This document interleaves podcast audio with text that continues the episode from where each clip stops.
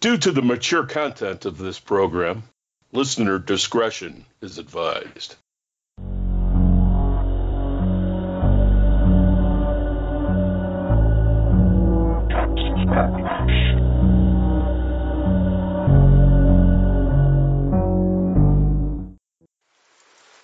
Thanks for tuning back in to The Depth of Darkness, the podcast that dives deep into all things dark and wrong in this world. We're your hosts. I'm Mandy. An unretired Major Hugh Jass coming at you in your face. Yes. Hi, everybody. Welcome Good back. morning. If you're all being quarantined, we hope you're tuning in. Staying Tuning safe. in from the bunker. Yeah, from the bunker. That's where But- we're broadcasting from.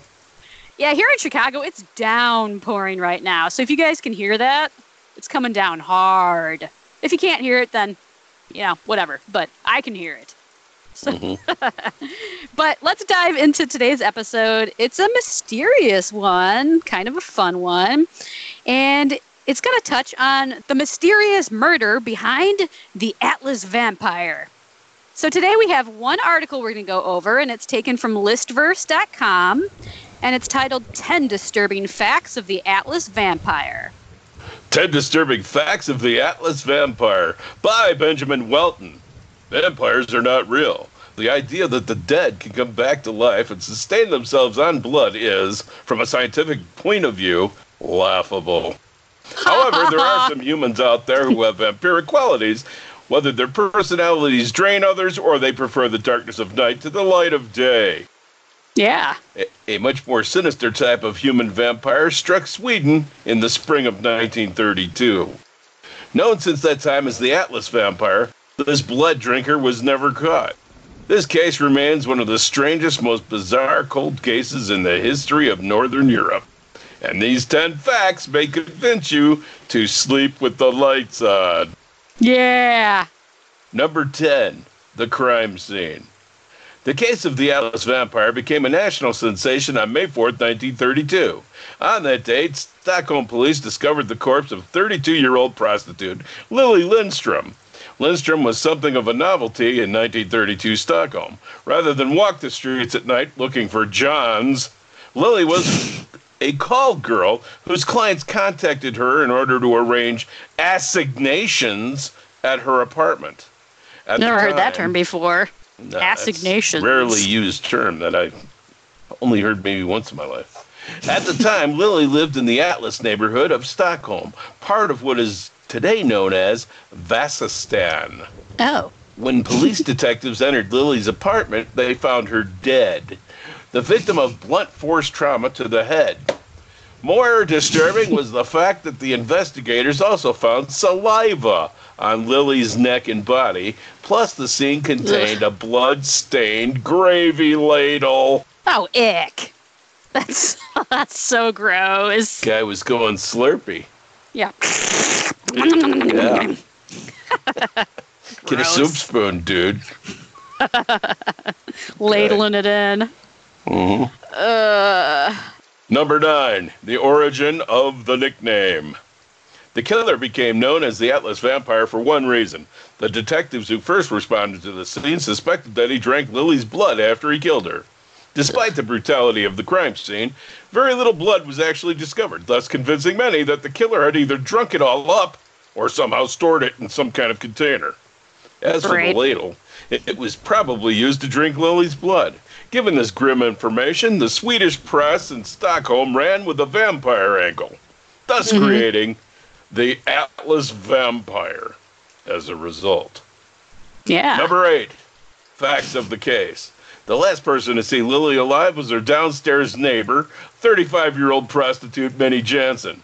Jansen told police that Lily had stopped by her apartment days before her murder in order to get 500 condoms. Minnie said that it was 500. common for a nude Lily to come to her door and ask for condoms. After not seeing Lily the next morning, she must have used all of them. Minnie Yeah. grew worried. Oh, she ultimately called Stockholm's finest. Besides being drained of blood, Lily's corpse had been left face down on her own bed. Lily was also naked, and her clothes were folded and located on a chair next to her corpse. Detectives noticed that, judging by the decomposition, Lily had actually been dead for a few days prior to being discovered. Also, it was theorized that Lily's killer had slept with her before murdering her. This conclusion Nice. was reached because police found a used condom or five hanging from Lily's anus. This is so bad that I'm laughing. I shouldn't laugh. So morbid, Okay. but Number seven. five condoms hanging from Morena's. That's nice. Thanks for that Interrogating suspects. I'm seeing how much I can mess up this article, I guess. Yeah. Prostitutes have long been the targets of sexual predators and serial killers. The most famous serial killer of all time, London's Jack the Ripper, preyed on the streetwalkers of Whitechapel. Therefore, Stockholm police immediately focused their attention on the man who frequented Lily's bedroom in Atlas. Mm. Nine men were interviewed by police detectives. The names of these suspects were never released, and police let all of them go. None proved to be a viable suspect. For all intents and purposes, this is where the case of the Atlas vampire ended. No serious leads, no suspects, no conclusion. All of the evidence gathered by the Stockholm detectives can currently be found at the Swedish Police Museum. The items include a hair sample, saliva samples, and some old anus condoms. Stop. the problem of too many suspects. One of the issues faced by Stockholm detectives in 1932 was the fact that there were so many lilies out there, especially in Atlas. Lily's mm-hmm. apartment abutted a neighborhood known as Sankt Eriksplan, ironically Oh. named after the pious King Eric, number four, ten, nine, which was infamous for its abundance of prostitutes. Assaults and murders in or near St. Eriksplan were common, especially in 1932. While often overlooked because it did not fight in World War I or seriously take part in any of the post war international agreements, Sweden, like pretty much every country in Europe, suffered during the Great Depression. By Yeah. 1931, Swedish wages had f- been falling for quite some time, and unemployment was rising. After 1929, production in Sweden fell by 10%, while unemployment rose beyond 12%. Hmm. Outside of Stockholm, Gothenburg, and some other cities, is it Gothenburg or Gothenburg? I don't know which. Sweden was Gothenburg sounds more legit. Gothenburg, right? I think Sweden so. was mostly an agricultural society. Because of high unemployment and low crop yields, many Swedes from the countryside relocated to Stockholm, thus giving the city a whole subpopulation of poor transplants and travelers. Lily's killer may very well have been one of these drifters. Number five, Portrait of the Killer. Ugh. One item that received a great deal of attention from the Stockholm police was the anus condom found in Lily's anus. Because of its positioning, well, because of its positioning, detectives believe that the killer and Lily were engaged in anal sex. Go figure. When killer used some unknown object to strike the back of Lily's head. While the term did not exist God. back then, the Atlas vampire may have been attempting to use a donkey punch in order to heighten his own orgasm. Oh, Son ick. bastard. Yeah, what a dick. This means that the Atlas vampire was most likely inspired to kill Lily out of lust and or sexual perversion. Another indication of the killer's personality was how clean he left Lily's apartment after killing her. Despite He's tidied up Lily's after he was done. multiple times, the killer left behind very little blood evidence and most likely folded Lily's clothes. Could the Atlas vampire have been named Felix Unger? he must have been a neat freak. yeah. No- I gotta clean four. this place up. This is a mess. Ugh. This is terrible. Number four, a killer cop. One of the most popular theories regarding the Atlas Vampire case is the idea that a police officer killed Lily. The rationale behind this supposition stems from the fact that the killer clearly went out of his way to leave behind as few clues as possible. Much like the dog in Sherlock Holmes' short story, The Adventure of the Silver Blaze, the lack of evidence was, in itself, evidence. Or Yeah. there is also the possibility that the killer cop tried to throw his peers off on a wild goose chase by purposely leaving behind a bizarre crime scene. However, by modern standards, Lily's bedroom was actually awash in evidence. The murderer's saliva was found on her body, his semen was in the condom, and his fingerprints were on the soup ladle. Of course, back in 1932, there was no such thing as DNA testing. Nah. Stockholm detectives back then did not even know what DNA was. During that time, most murders were solved thanks to confessions.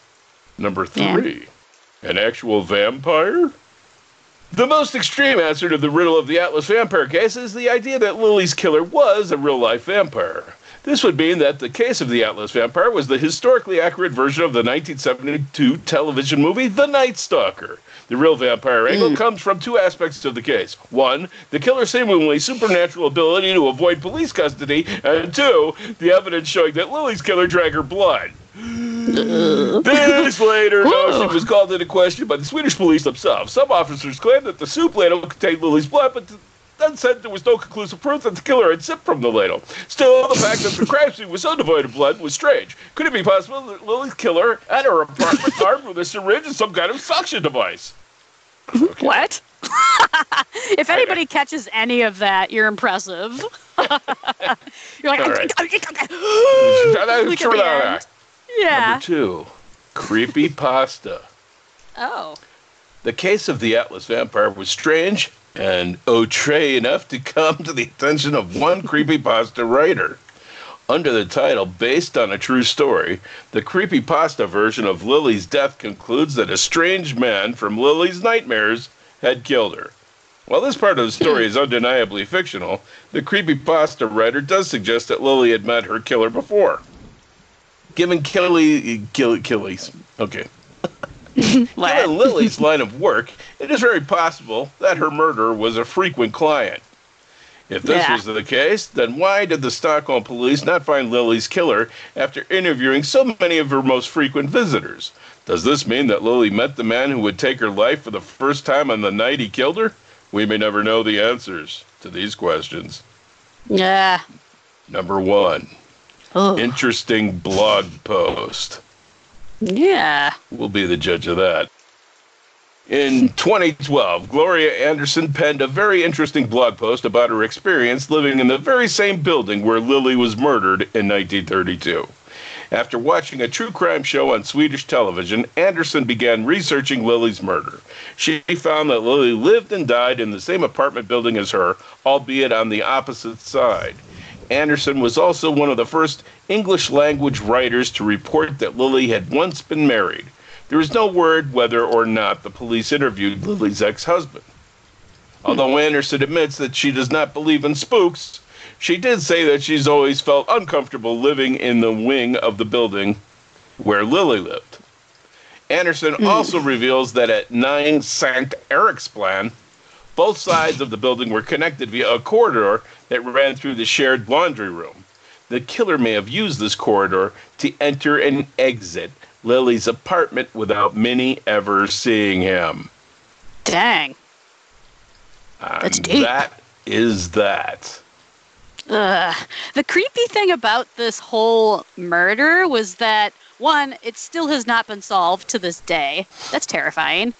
I mean, can't they go back and study the DNA, or is it completely I, trash? I would think the most disturbing part is that they have uh, in their evidence file one of the anus condoms. We're keeping this for later. Yeah. No, the, I mean they have they have the semen. It's stated in there that they had they have the semen in the condom. The saliva was all over her body, and his fingerprints were on the the ladle.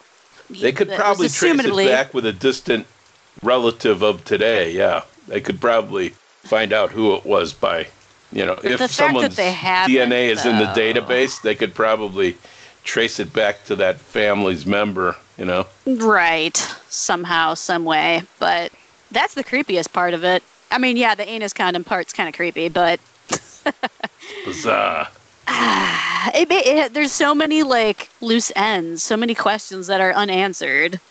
You know, I mean, what was his motive? Was it for his sexual gratification? Was it he was he like the new Jack the Ripper? I mean, I mean, what was his motive? And I think uh, they should have called him the Donkey Puncher. The Donkey Puncher, rapist killer. well, I guess he wasn't yeah. really raping her. I mean, that was her no. profession.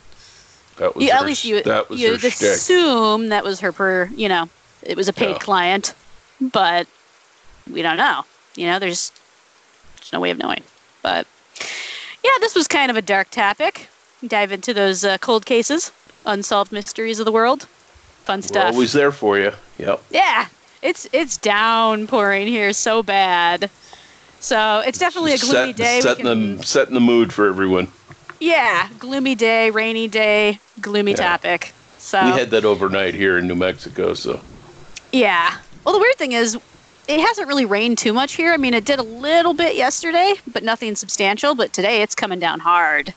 yeah. So yeah, everybody being quarantined. Stay safe staying- out there, people. Yeah, stay safe. If you're not quarantined, if you still have to go into work, just take proper precautions because Yep. this is becoming Wash something your more hands. serious. Yeah. Yes. Don't touch Use your face. condoms. Yeah. Yes. Please use protection. for the love of God. That about does it for today, everybody. We wanted to thank you for tuning in, despite all the chaos going on in the world. You and bet. as usual, we're going through my spiel again here. Don't forget to rate and review us on Apple iTunes. Send us some Mhm. love. Check out our Patreon account. The links are all down below. And if you're not following us on our social media, definitely go uh, follow us on there. Much Yeah, appreciated. because you're missing out. Yeah. But yeah, we're, we're signing out here, everybody. Thanks for tuning in, and we'll talk to you next time. Bye. Bye.